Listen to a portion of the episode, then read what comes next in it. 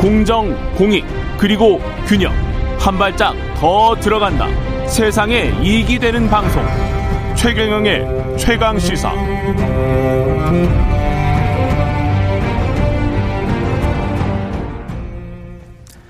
네, 북한이 2017년 이후 4년 4개월 만에 핵 미사일 모라토리엄 선언을 파기하면서 신형 대륙간 탄도미사일 ICBM을 발사를 했습니다. 북한의 속내 정세현 전 통일부 장관 연결돼 있습니다. 안녕하십니까? 예, 안녕하세요. 예, 장관님 그 지난 이게 쏜 게 ICBM 화성 17형 시험 발사를 했다. 이게 북한이 주장하는 것이고 한미는 이게 화성 15형이다. 이렇게 예. 이야기를 하고 있는데 누구 말이 맞습니까? 아, 우리 쪽 말이 맞죠. 우리 쪽 말이 맞죠. 예, 이게 뭐 많이 다르 많이 다릅니까? 다르죠. 예. 예. 우선 뭐 사거리도 어 17형이라면 예. 15,000km가 아, 되고 예. 에, 15형이면 지난번 2017년 11월 29일 날 쏘았던 것이 15형인데 그건 한 13,000km라고 오죠. 13,000km라고 할지라도 와싱턴 뉴욕은 충분히 도달합니다. 아, 동부까지도 네. 도달하는군요. 아, 그럼요. 15,000km면 예. 이제 플로리다까지 갈 수 있다는 건데. 예. 에, 뭐, 그게 중요한 건 아니고. 예. 그러니까 17형이라고 북한 당국이 그렇게 주장을 하고 선전하는 이유는 음. 대내적인 이유가 좀 있는 것 같아요. 말하자면 이 자신감 국민들에게 음. 인민들에게 예. 자신감을 심어주기 위해서 어 4년 몇 개월 전보다는 좀 진보된 것이 개발됐다고 얘기하고 싶겠죠. 아, 음. 북한은 왜 이번에 쏜 걸까요? 아 대외적으로는 지금 우크라이나 사태를 보면서 음.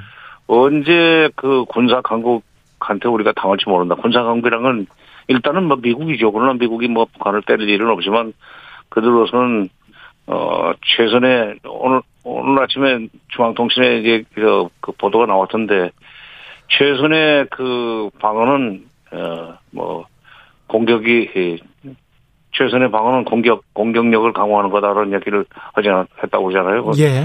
예. 그러니까 어, 그, 국제정세 변동 과정에서, 어, 강국이 자기네들을 칠지 모른다는 생각에서 지금 하는 거라고 봐. 우크라이나 때문에. 음. 두 번째는 지금 대내적으로 경제가 굉장히 어렵다고 좀 봅니다.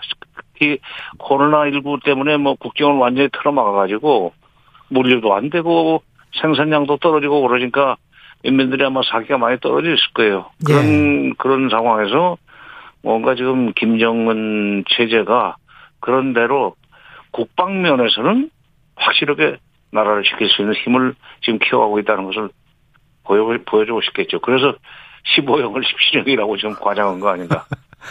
아니, 우리가 정권 교체기이기 때문에 우리를 좀 시험해 보려고 하는 또 윤석열 당선자가 대선 기간 동안에 뭐 선제 타격이랄지 여러 가지 이야기를 했지 않습니까? 아, 그, 그 점도 있죠. 그러니까 뭐, 그, 뭐 어떻게 보면 일석삼조죠. 그러니까, 음. 어, 대외적으로 방어력을 강화해가지고 감히 북한을 넘볼 수 없도록 만들겠다는 게 첫 번째고. 예. 두 번째는 대내적으로 인민들의 자신감을 키워주겠다는 측면이 있고. 세 번째는 정권 교체기에, 에, 특히, 이, 지금 이미 북한의 선전 매체들이 그 당의 공식 매체인 보도 그 기관지인 노동신문이나 중앙통신에서는 공식적으로 거론하지 않았지만 대내 선, 대내외 선전 매체인 뭐 메아리라든지 우리 민족기리 같은 데서는 윤석열 당선인의 그 성향을 이명박 박근혜와 큰 차이가 없다 이렇게 보고 있고 어. 그 그래서 사전에 그 경고 차원에서 어 그러니까 어 관련 예, 좀 겁을 주는 그런 측면이 있죠. 예. 근데 이런 거 없지 않느냐? 우리는 있다 이거지. 근데 이제 안보리에서 제재가 안 됐단 말이죠. 이게 지금 안, 안, 안, 안 되게 돼 있어요. 제가 다른 방송에서 이미 예, 얘기를 했지만 언론 성명도 안 안 되는 안 됐어요. 그만큼 그러니까 그 유엔 안보리의 그 결정을 위해서는 상임이사국이 하나라도 비토를 안 되거든요. 예. 안보리 상임이사국. 상임이사국이 미국, 영국, 프랑스는 어, 찬성을 했지만 러시아하고 중국이 미국의 입장, 미국의 그런 예, 제재 결의안이라든지 암, 어, 그 언론 성명 채택에 처음부터 반대를 함으로써 이게 안 됐죠. 전부터 그건 얘기는 됐던 바예요. 그러면 지금 우크라이나 전쟁하고 있고 신냉전 체제 사람들이 이야기를 하고 있는데 그렇게 본다면 북한 입장에서는 이미 고립될 대로 고립됐고 아니 아니 고립이 아니죠. 이게 지금 마음대로 지금 그 ICBM도 발사하고 핵실험도 할 수 있는 아주 절호의 기회입니다 지금. 그니까요. 제가 말씀드리는 것도 러시아나 어, 어. 중국이 어. 뒤에서 이렇게 뒷배를 이렇게 봐줘버리는 그런 상황이기 때문에. 그, 렇죠 어. 그러면 완전히 이제 맘대로 할 수 있는 거 아니에요, 북한은? 그렇죠. 이제 이렇게 해서 군사력이 엄청나게 강화된 북한이 이제 곧 윤석열 당선인의 집권 초부터 현실적으로 나타나는데 그런 북한을 어떻게 상대할 것인지 인수위가 지금 고민을 좀, 어, 그, 좀, 심각하게 해봐야 돼요. 그냥, 과거에 박근혜 이명박 정부 시절처럼, 어, 무시하거나 밀어붙이는 식, 또는 뭐 비핵화를 먼저 요구하는 그런 식으로 그 대북 정책 추진해가지고는 5년 내내, 에, 국민들이 매우, 어, 뭐 전쟁이 언제 일어날지 모른다는 공포감 때문에 불안하게 살 수밖에 없을 겁니다.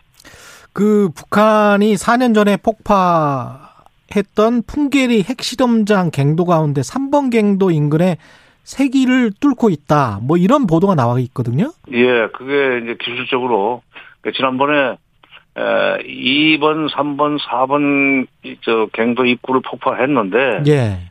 이번은 이제 못 쓰는 거고 이제 핵실험을 했기 때문에 아마 거기 폐, 방사능 같은 것이 많이 에, 그 남아 있기, 있기 때문에 그건 못 쓸 거예요. 2번, 3번, 4번이 남아 있는데 그걸 깨버렸단 말이죠. 근데 그걸 이제 복구를 하다 보니까, 어, 그, 부서진 것보다는 세기를 뚫는 게 빠를 것 같다. 이제 뭐, 그 언론에서 그걸 지름길이라고 표현했던데. 예. 그렇게 되면은 뭐 한달 정도면 끝날 것 같다는 얘기들이 나오고 있잖아요. 그게 의미하는 거는 핵실험을 하겠다는 겁니까, 그러면? 그렇죠. 그렇죠. 핵실험을 하면 그 핵실험장 왜 복구를 합니까? 입구를. 아. 그리고 그 오늘로부터 이제 계산하면은 음. 어 4월 말이죠. 예. 며칠 전에 시작했으니까 아마 4월 25일, 4월 15일 김일성 생일날 그 핵실험을 하기는 조금 어좀 촉박할 것 같고 음. 갱도 완전히 복구가 돼야 되니까. 예. 근데 북한에는 또 4월 25일이라는 또 특별한 의미를 갖는 날이 있습니다. 그게 1932년 4월 25일 당시에 20살짜리 김일성이 항일 유격대를 조직했다는 날이에요. 그게 아. 조선 조선인민군 장건일로 돼 있습니다. 아. 그게 32년이니까 금년이 있으면 그딱 90년 전인가요, 그럼? 아, 그렇게 90, 되네요. 99년이죠. 예. 그걸 예. 축하하면서 대외적으로 어 자기네들 국방력 또는 무력이 예, 강하기 때문에 함부로 건드릴 생각하지 말라는 메시지를 보내기 위해서 핵실험도 마저 하려고 봅니다. 뭐 어차피 음. 핵실험과 미사일 발사 모라토리움을 깼으니까 지난 24일 날 예. 이제 그 그로부터 한 달 조금 지난 후에 핵실험까지 마저 하지 않겠는가. 그러면 이게 근데 근데 이게 시기적으로 예.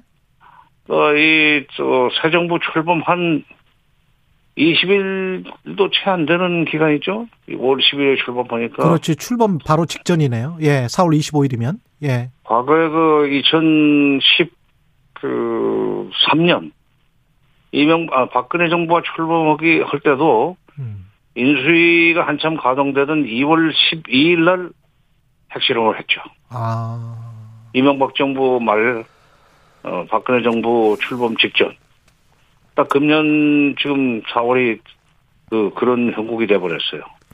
지금 저 미국 바이든 대통령은 어떤 입장인가요? 북한에 대해서? 아, 바이든 대통령 이전에 미국이 지금 힘이 빠졌습니다. 솔직한 얘기로. 상대적으로. 예. 중국을 견제하는데 힘이 딸리니까 자꾸 동맹 얘기를 하잖아요. 인도 태평양이다, 그렇죠. 쿼드다, 예. 뭐, 오커스 동맹이다, 무슨, 심지어 영일 동맹까지도, 어, 체계를 하도록, 그, 국제 정치를 그, 그, 조정하고 있는데. 예.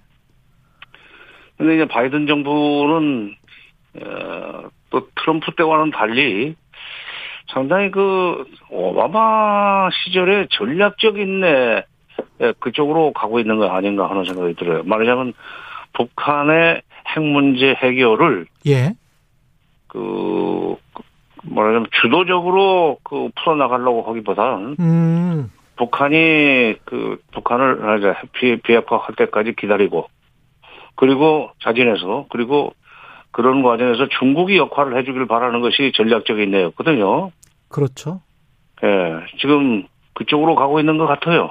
그런데 중국이랑도 사이가 그렇게 좋지는 않지 않습니까? 지금 상황. 그렇지. 안 되죠. 그런데 중국을 다른 걸로 압박해서 북한을 어, 그, 설득하도록 하게 만들겠다는, 어, 계산을 하고 있지 않나. 좀 틀린 얘기지만, 그게. 아, 그러면 네. 북한이 부속 변수, 근데 중국은 원하는 거는 다른 게 굉장히 많을 텐데요. 본질적으로 원하는 것들은. 근데 미국, 미국 사람들이 가끔 보면은. 예. 그, 자기 편의 중심으로 생각하는 경향이 많아요. 우리가 이렇게 하면 될 거다. 그 마지막으로 딱 한 가지만 그 쿼드 예. 같은 경우는요 전략적 모호성에서 지금 전략적 명료성으로 간다고 지금 인수위 쪽에서 자꾸 이야기가 나오고 있는데 쿼드는 예. 가입을 빨리 해야 된다고 보십니까? 어떻게 보세요?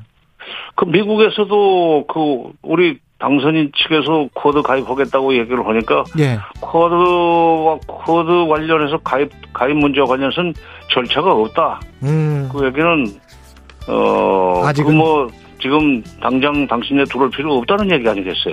한국 들어올 필요 없다. 좀 두고 봐야 된다. 예. 네. 지금까지 정세현 전 통일부 장관이었습니다. 고맙습니다. 예, 감사합니다.